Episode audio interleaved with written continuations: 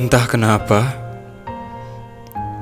entah kenapa sampai sekarang hatiku sulit melantunkan serangkaian cerita ke telingamu. Ujarmu sore itu. Jujur saja, ketika mendengarnya, sekujur tubuhku tertegun dan termangu. Kalimatmu kini amat membekas di relung dan di benak.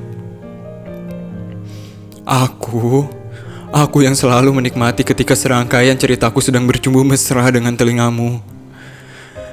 Aku yang selalu meresapi segala jawabanmu, walau yang kuucap bukan sebuah pertanyaan dan itu hanya pernyataan. Ternyata betapa egoisnya aku. Betapa egoisnya aku memaksa telingamu untuk selalu bekerja keras dengan hariku.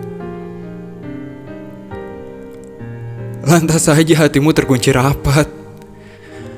Jangankan mempersilahkan aku masuk. Bahkan kalimatmu pun tak yakin keluar untuk memegang engselnya. Ternyata telingaku seasing ini untuk kau sapa dengan hati. Saat ini aku memang sedang menanam benih perasaan. Namun ternyata aku menyiramnya dengan pasir. Sekian lama, aku menunggu sebuah tunas akan muncul di hadapanku. Entah itu tunas cinta atau tunas rasa sayang.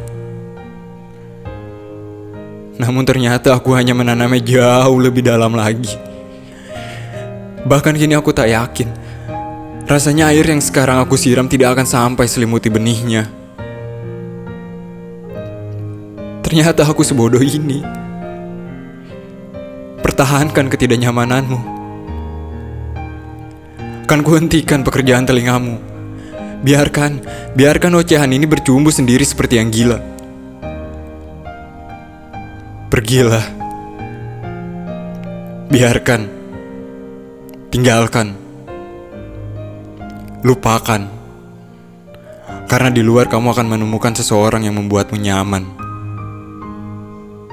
Tak usah diri ini kamu khawatirkan. Aku sudah merelakan tentang harapan di atas kebodohanku sendirian.